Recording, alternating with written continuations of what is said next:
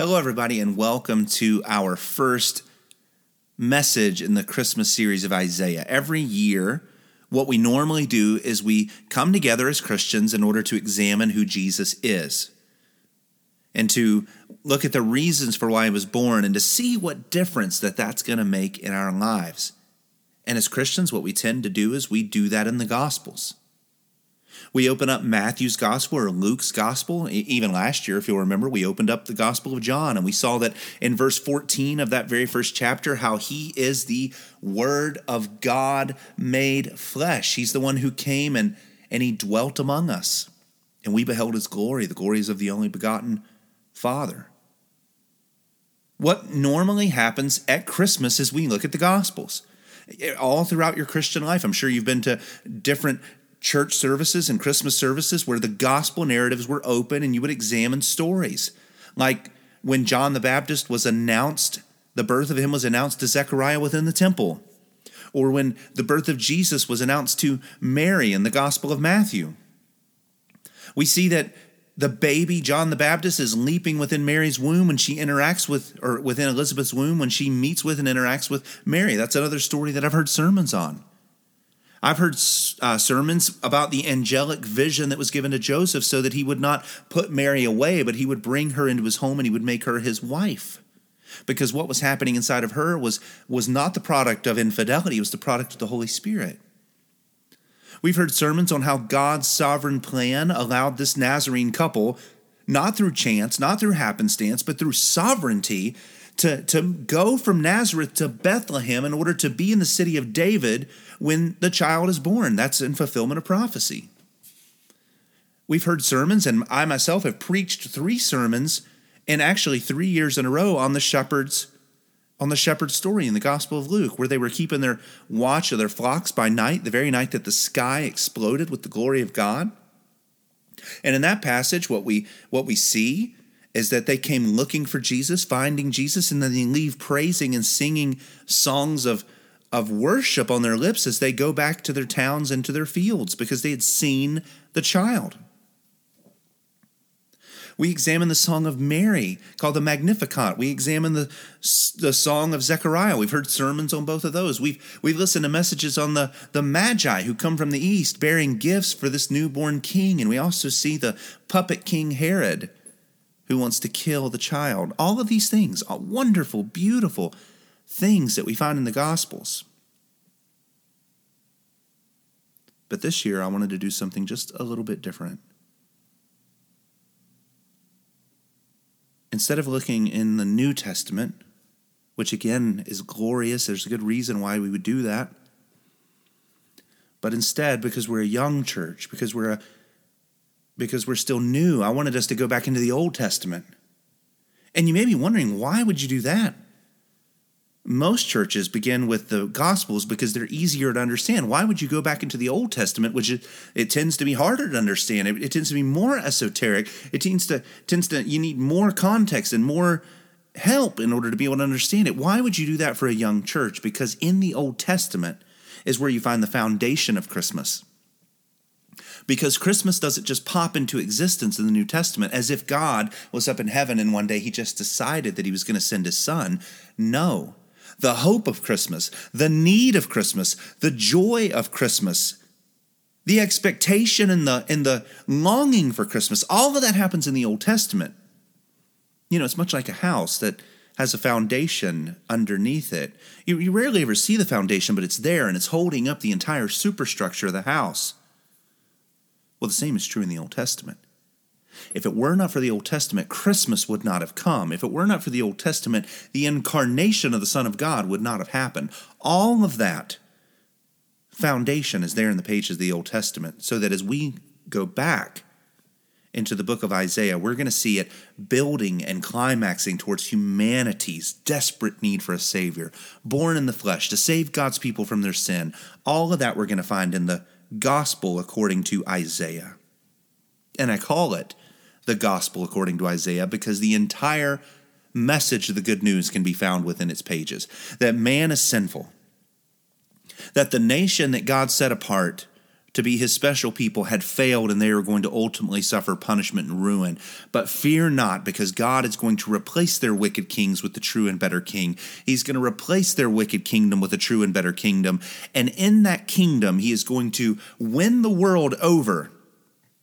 He is going to spread that kingdom to every tribe, tongue, and nations. And then when the end comes, it will not be the end, because God will bring his eternal and everlasting New Jerusalem-like kingdom into existence, so that all of those people who lived on the earth and who served the Lord on the earth will then be with him in the new heavens and the new earth for all of eternity. All of that happens in Isaiah. In fact, most of the biblical themes happen in Isaiah, and if we take the time to understand what is happening in Isaiah, it will be a blessing to us. Again, out of all the places that we could go to find the foundation of Christmas, Isaiah, I believe, is one of the most comprehensive.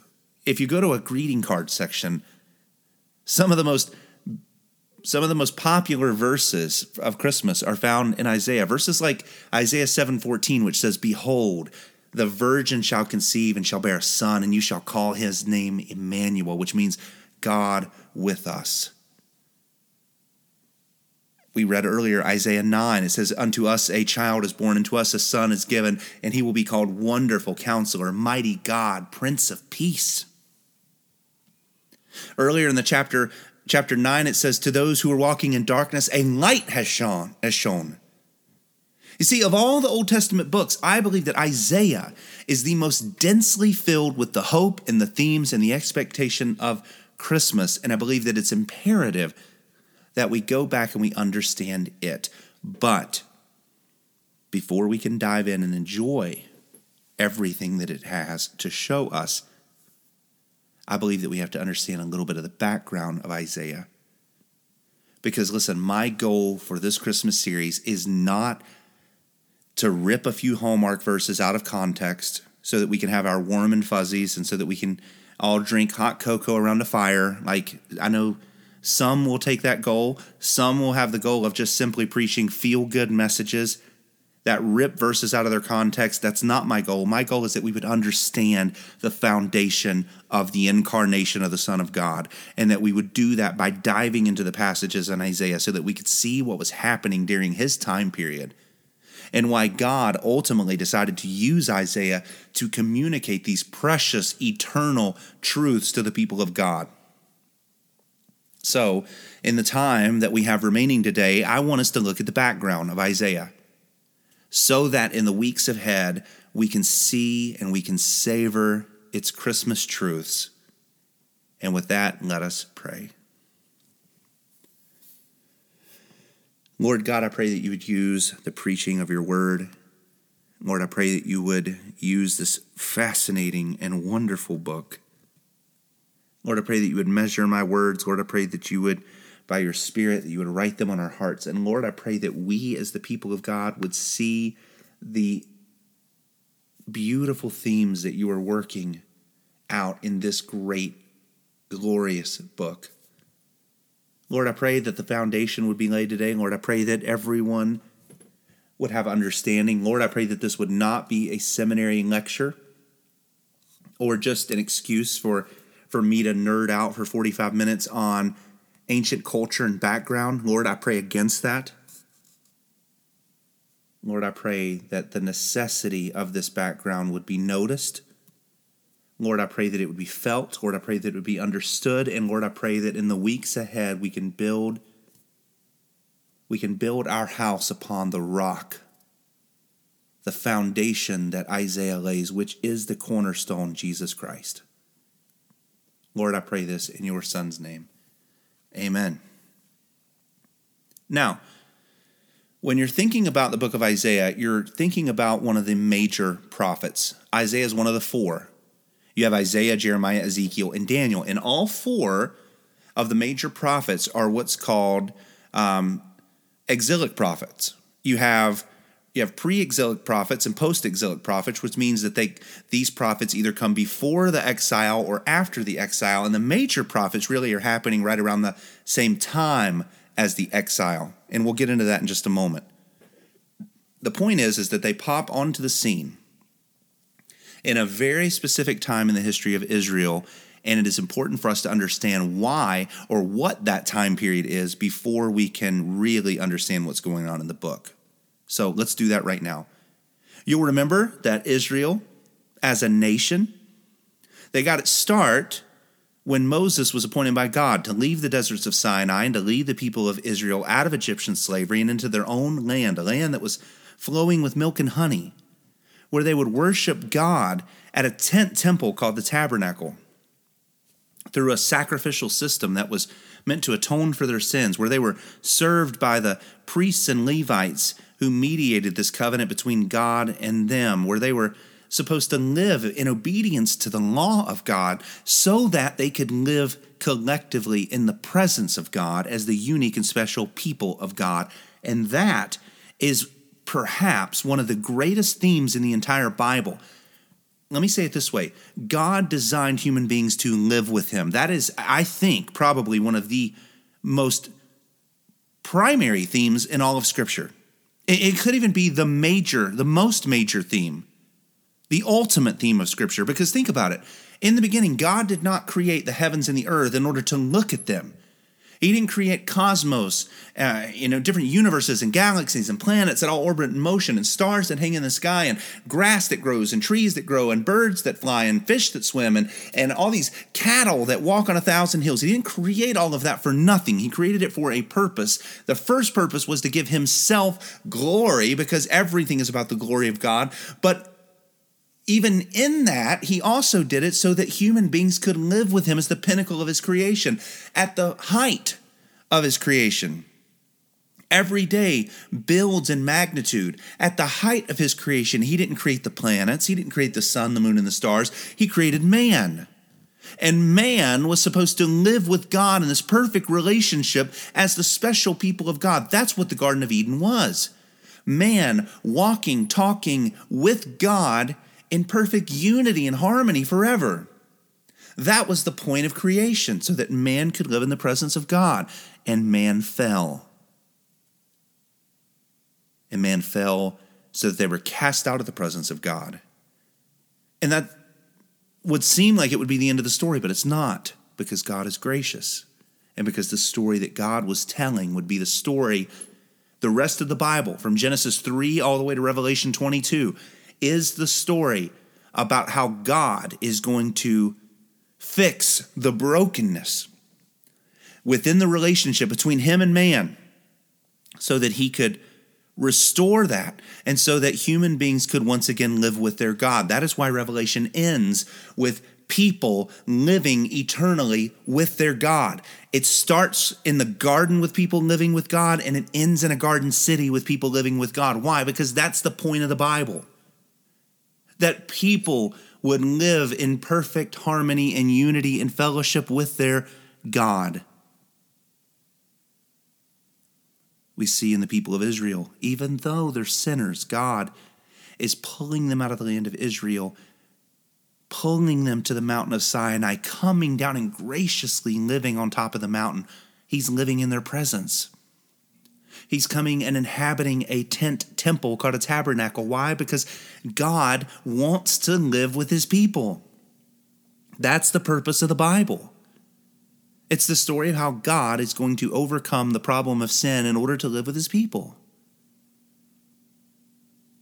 And the people of Israel were supposed to be a part of that mission. They were supposed to take the law of God, take the tabernacle of God, and march into the promised land and set up a kingdom, the kingdom of God. That was their purpose.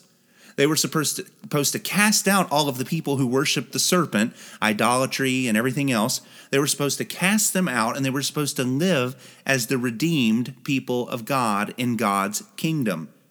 And eventually, as we see in Joshua, they were supposed to totally conquer the land.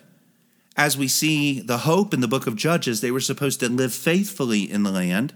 And as we see in the hope of the book of Samuel, they were supposed to live with God as their king.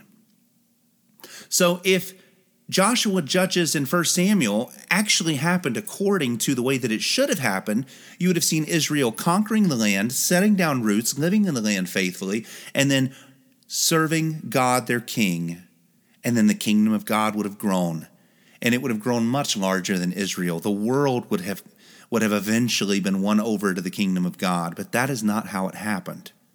And of course, that is not the way God wanted it to happen. You see, the people failed to conquer the land of, uh, of Israel in the book of Joshua, and they left the nations there, which constantly led to their downfall and their ruin, and they were punished by God, often in the book of Joshua, for failing to do what God had told them to do because of their hardness of heart and their sin. In Judges, they didn't live faithfully in the land. They chased after idols from the peoples that they allowed to live there. They were as morally depraved as anywhere in all of the Bible, and anywhere, I think, in all of literature even. If you've read the book of Judges, it's like this roller coaster ride of insanity, spiral into, into moral confusion and chaos. It's in literature, I think it's some of the darkest and most violent moments in all of history. There are parts of that book that even I think Hollywood would, would shudder to try to depict. And the point of that's pretty simple. The people who were supposed to live in the presence of God refused to live in the presence of God, and because of that, they devolved into ruin.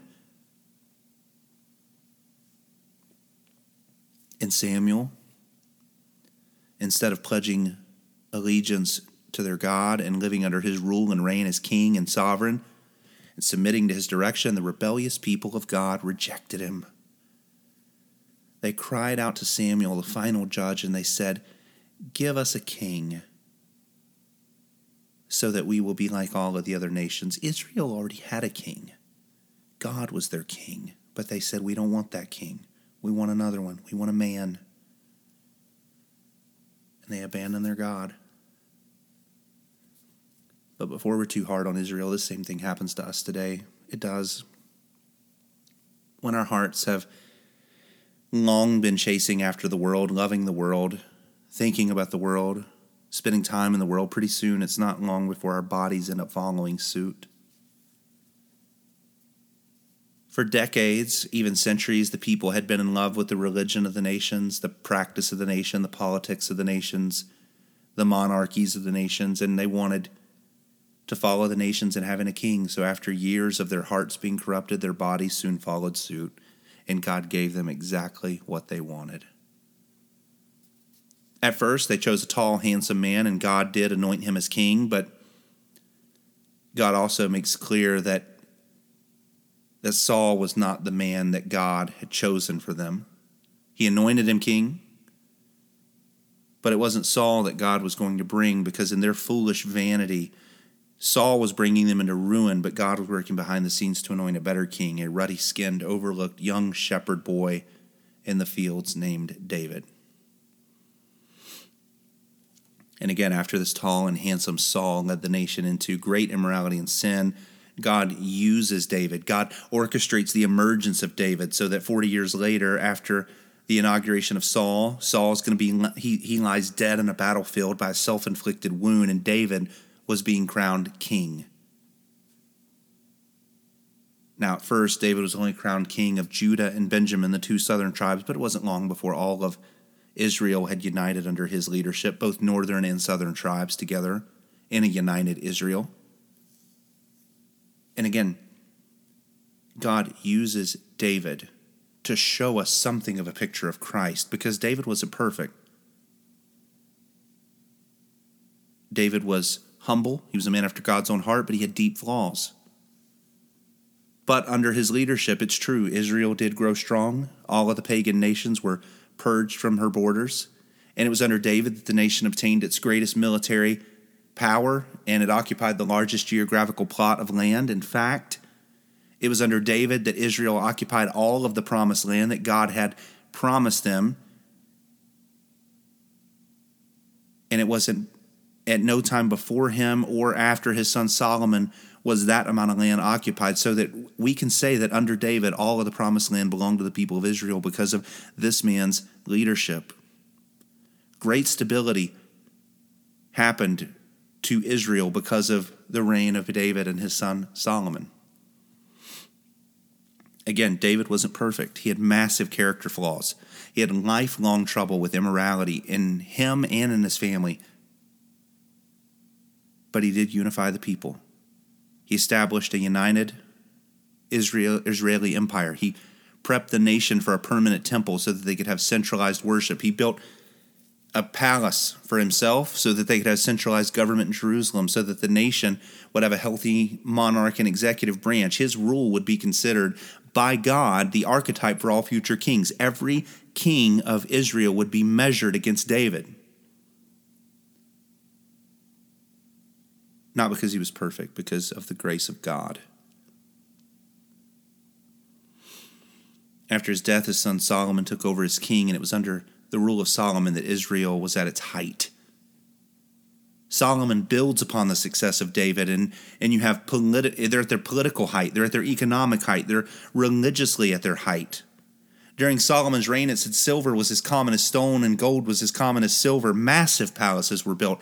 A temple, which would have been one of the architectural wonders of the ancient world, was constructed and erected at the highest point at the top of the hill in Jerusalem. And of course, word got out to all of the nations that this God of heaven was pouring out his blessings upon the people of Israel. And the nations were streaming into Jerusalem to see and behold everything that God had done. We see evidences is that in the in the book of Kings, where, where kings and queens and nations and emissaries and ambassadors are coming to talk with Solomon, to see all that God had done because of what they had heard, the rumors that they had heard back in their homelands. This was the height of the entire Jewish empire under the reign of David and Solomon, which means sadly that it all goes downhill from here. And that descent into ruin begins even with Solomon himself. Like his father Adam, Solomon lived for a short time in the blessings of God before he fell into ruin and sin. He, he fell by making allegiances with foreign nations, which was forbidden in the Bible. He fell by marrying pagan, idolatrous women, which was expressly forbidden in the law of God. He fell by building his wives' altars to worship their foreign gods on, and eventually at the end of his life, he's he's bowing the knee to them as well.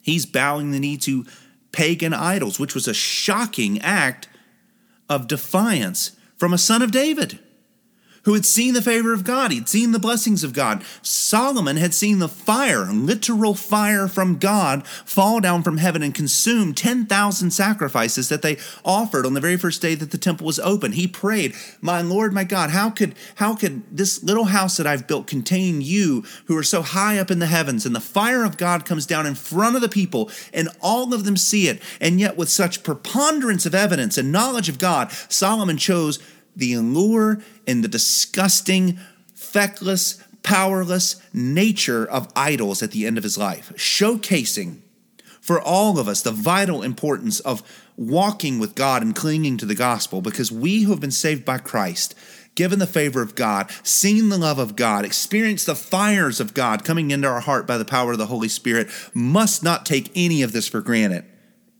The Bible is clear. Friendship with the world is enmity with God.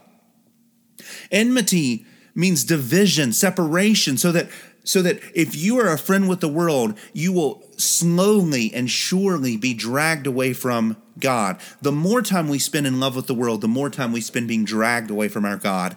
The Solomon had to learn that lesson, and we often learn that lesson as well.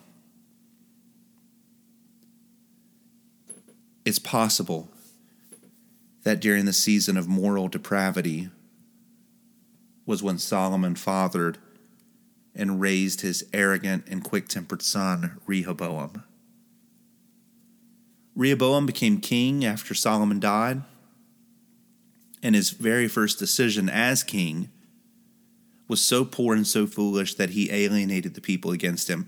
He caused a sort of soft civil war, meaning that the nation divided without any fighting or bloodshed, and ten tribes splintered away from the dynasty of David. David's grandson lost ten out of the twelve tribes of Israel. They left and they never came back.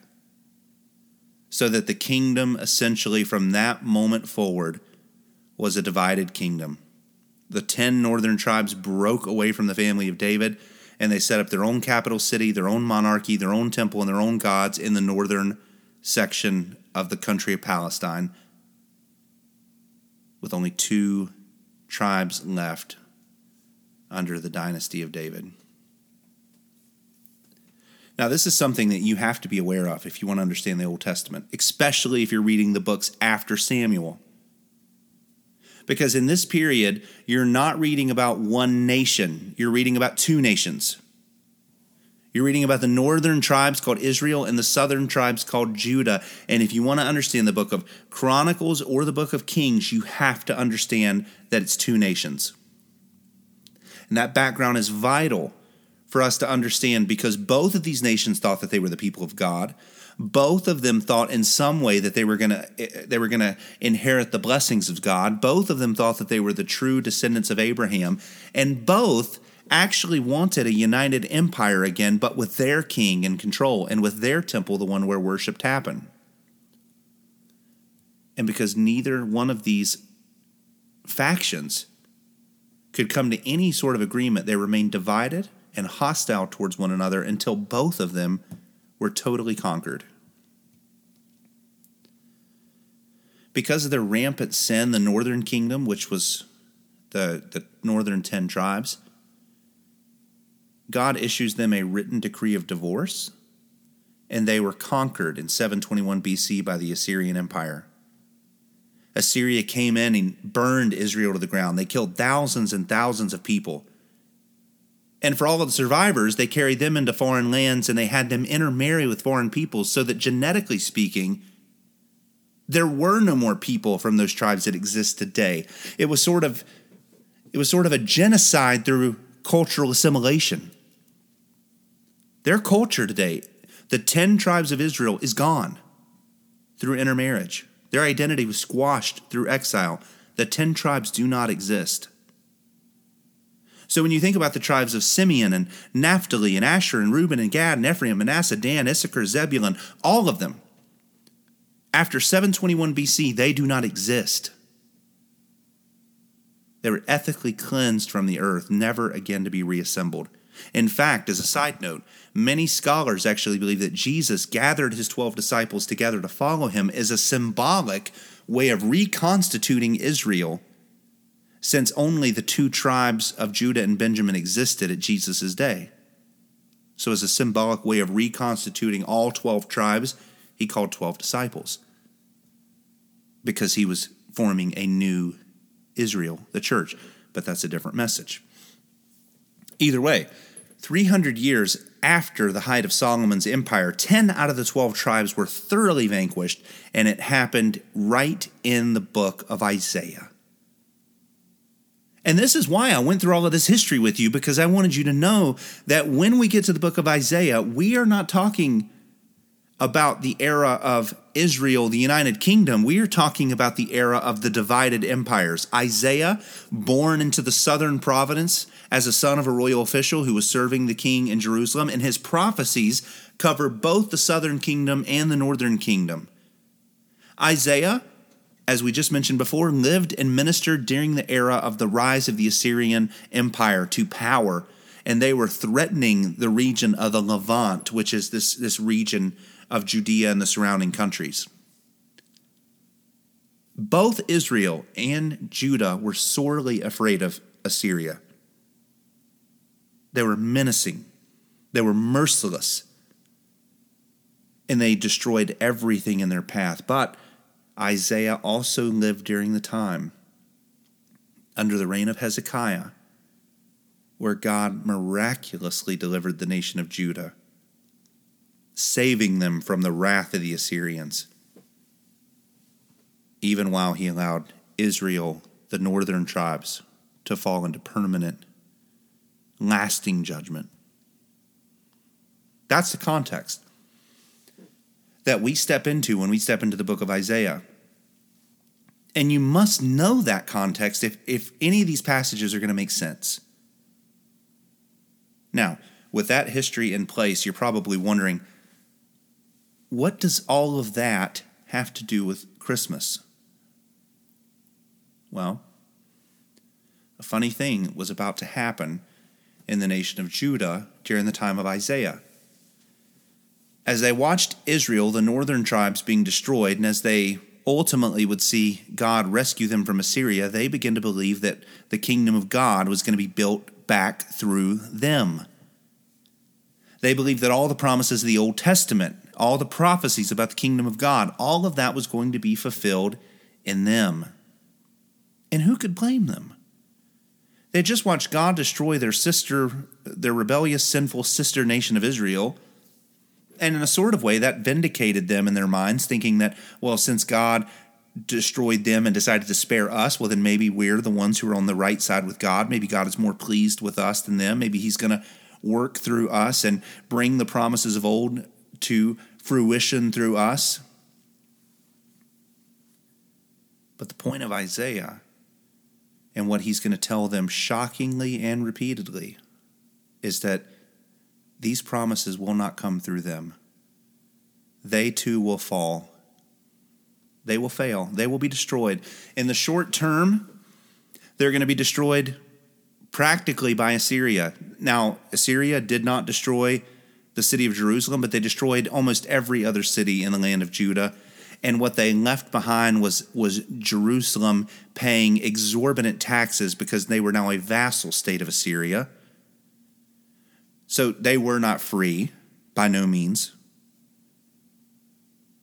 When Assyria fell, they didn't regain their independence. Far from it, their tax bill was simply transferred to Babylon. And eventually, in five eighty-six B C, Babylon got tired of dealing with Israel. They came in, they killed their king, they burned their city to the ground, they exported everyone back to Babylon, and all of this happened around the time of Daniel. Even later, after they're allowed to return to their land, they didn't gain their freedom back. They didn't gain their sovereignty as a nation back. They were never again free. They were subject to the Median and Persian Empire in the time of Ezra, Nehemiah, and Esther. They were subject to the Greek and Syrian Empire during the post-exilic prophets, the prophets that wrote after the exile, and like Malachi. Around two hundred B C, you know, in between when Malachi and Matthew wrote, there's a gap of four hundred years between the Old Testament and the New Testament. During that gap, Rome rose to power, and they subjugated the people of Judah once again, so that from the time of Isaiah all the way until now, today, where you and I sit, Israel has not been a sovereign nation. Now, in nineteen forty-eight and moving onwards, Israel did become a sovereign nation, but they're not the nation of David. They're not the nation that they were.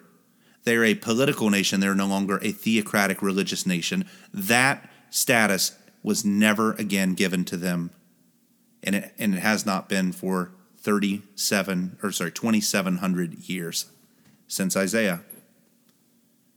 See, the point of Isaiah is this: how is God going to bring all his promises to pass without Judah? How will God live with his sinful people and dwell with his people who constantly keep on living in rebellion? What kind of a nation is God going to build if he's not going to use Judah and Jerusalem and the Davidic kings? What kind of king is God going to raise up if it's not going to be a, a physical son of David? And in the wisdom and the providence of God, all of the answers to this center upon Jesus Christ, who did come from the tribe of Judah, who was a child of David. But yet his birth was not to reinvigorate Judah. It was to establish the kingdom of God. Jesus Christ, even as far back as the book of Isaiah, seven hundred years before he was born, is prophesied as the true king. The one who will bring the wonderful and peaceful reign of God from heaven down to earth. As Isaiah nine six tells us, "For unto us a child will be born, and to us a son will be given, and the government will rest upon his shoulders. His kingdom that he's bringing, the rule and the authority will rest upon his shoulders, and his name will be called Wonderful Counselor, Mighty God, Eternal Father, and Prince of Peace." Isaiah tells us that the, the coming of Christ is not like the birth of any other king. This king will not just be the flesh of man. He'll not just come for the reestablishment of the Davidic dynasty or the Judean Empire. This child will be none other than God in the flesh, and he will bring a government that will never end, and it will rest upon his shoulders. No other human being was called Wonderful Counselor. That's the name that was often given to the Spirit of God. No human being had ever been called Mighty Yahweh. No human being had ever been so related in power and status and person to the Father. This child was none other than the God-man, Christ. Isaiah seven fourteen shows us how this God-man is going to be born. Therefore, the Lord himself, Yahweh himself, will give you a sign. Behold, the virgin will be with child and bear a son, and you shall call his name Emmanuel, which means God with us. God with us. Do you see it? Isaiah is prophesying seven hundred years before it happened that the promise of Eve that she would have a son who would crush the serpent's head, not a child of Adam, a child of Eve alone, so that there would be a virgin birth. And he would crush the serpent's head, and he would forgive his wayward people of their sin, and he would welcome them back into God's presence. His name, Emmanuel, shows us he will be God with us. God and man will dwell together again. And as we will see next week in greater detail, this child will come to all the children of Adam, the rebels who were kicked out of the garden with God, and he will come and he will set up God's kingdom back on earth, and God will dwell with man again. And God is going to do this by first becoming a man, but being laid in a humble manger, taking on our flesh so that he can once for all put an end to our sin and establish his forever kingdom. Isaiah nine seven says there will be no end to the increase of his government or of peace, which means that his kingdom will never end and it will increase. There's so many Christians who have such a pessimistic view of the kingdom of God, where they say that the kingdom of God is failing right now. America, things are getting worse. Things are getting much more awful and terrible, and the world is this awful place, and Jesus is going to return be, to, to, a, to a world that is in utter rebellion against him. But history doesn't bear that out. This passage doesn't bear that out. Yes, times right now are hard and tough in America. America's a secular nation. America is turning their back on God. But the passage says that the increase of his government will be no end, meaning his government will continue. The New Testament tells us that the gates of hell will not stand against the advancement of his church. That's his kingdom. That's his government. The church is God's government here on earth, led by the one and only Christ. It says on the throne of David that he's going to sit, and over his kingdom he's going to reign, to establish it and uphold it with justice and righteousness from then on and forevermore. The kingdom of God is not going to come crashing down because of secularism. The kingdom of God is not going to be overwhelmed by Islam. The kingdom of God is not going to be overwhelmed by atheism or, or materialism or any of these other theories. The kingdom of God will continue because God says in Isaiah nine seven, the zeal of the Lord of hosts will accomplish this. Things might look bad in our life today, but wait a thousand years, because the kingdom of God will continue to march forward. The kingdom of God will continue to gain more and more territory for the sovereign Lord Jesus Christ. The kingdom of God will be preached from Jerusalem all the way until every tribe, tongue, and nation have heard the message of the gospel, and his kingdom of peace and his kingdom of righteousness and his rule and his reign will continue until he decides to come back, and he will decide to come back at the end of his successful kingdom that has went to all the ends of the earth. That is what the Bible says. And Isaiah is showing us that Jesus is going to begin the final worldwide kingdom, and it's going to be a kingdom in his image. A kingdom that will begin in the stalls of a barn and a feeding trough made for pigs in a defeated little nation in a tiny little city known as known as Bethlehem, in a city that used to be known for the glory of Israel's kings, and now the true glory of God is going to shine through the King of Kings and the Lord of Lords. He's going to be born, and he's going to set up his eternal kingdom, and if you are in Christ, now you are in that kingdom. That kingdom is going to move from Israel to Judea to Samaria and to the ends of the earth. And it's going to do so because of Christ. He was born in a manger. He died on a cross to ransom his people into his kingdom as full citizens, as children of God, as co-heirs with Christ. On the cross, Jesus died a death that looked like defeat, but actually it was his moment of greatest victory, because in that moment he defeated Satan. He mortally wounded the dragon. He, in the grave, he kicked Satan off the throne that he was sitting on in the world. He was the prince and the power of the air of this world. He was the God of this world, and Jesus on the cross dethroned him.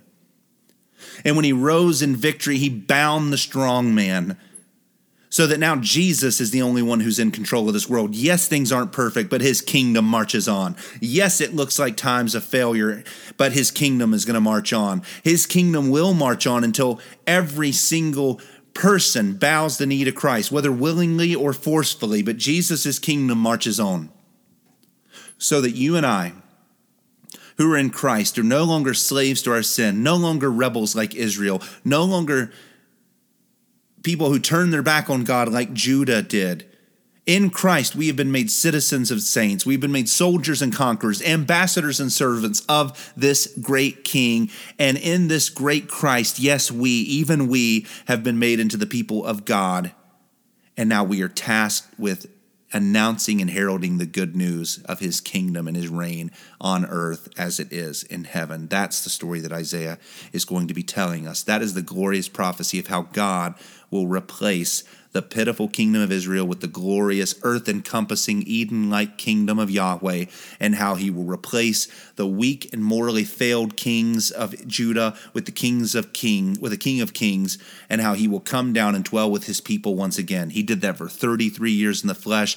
It's been going on two thousand years by the Spirit, and that is why we need Isaiah for Christmas, because all of the answers that we see in the New Testament are found in here. And over the next three weeks, we're going to look at them. We're going to explore them together. We're going to celebrate our King together. We're going to praise our God together. And we're going to magnify his name, the name above all names. Let's pray. Lord, thank you for showing us everything that we have seen today, just as a glimpse, as a, as the tip of the iceberg of what's going on in Isaiah. Lord, would you cause our hearts to be joyful?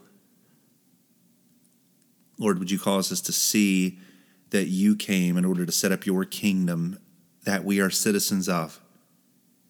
And Lord, would we find our place in your kingdom? Would we have the joy of your kingdom? Would we have the love and the fellowship that is requisite in your kingdom? And Lord, would we announce and herald the news of your kingdom? Lord, we live in a world of materialism and and. presents and gifts and Christmas trees and lights, and everyone's walking around with a sort of pseudo joy that comes from Christmas songs and hot chocolate and snuggly pajamas. Lord, would you let us to show them and teach them and tell them the true joy that our God broke into human history to rescue and redeem sinners. And if you believe in him, you can be in his kingdom. That is the joy of Christmas. And Lord, I pray that it would be on each of our hearts this week and beyond. In Jesus' name I pray. Amen.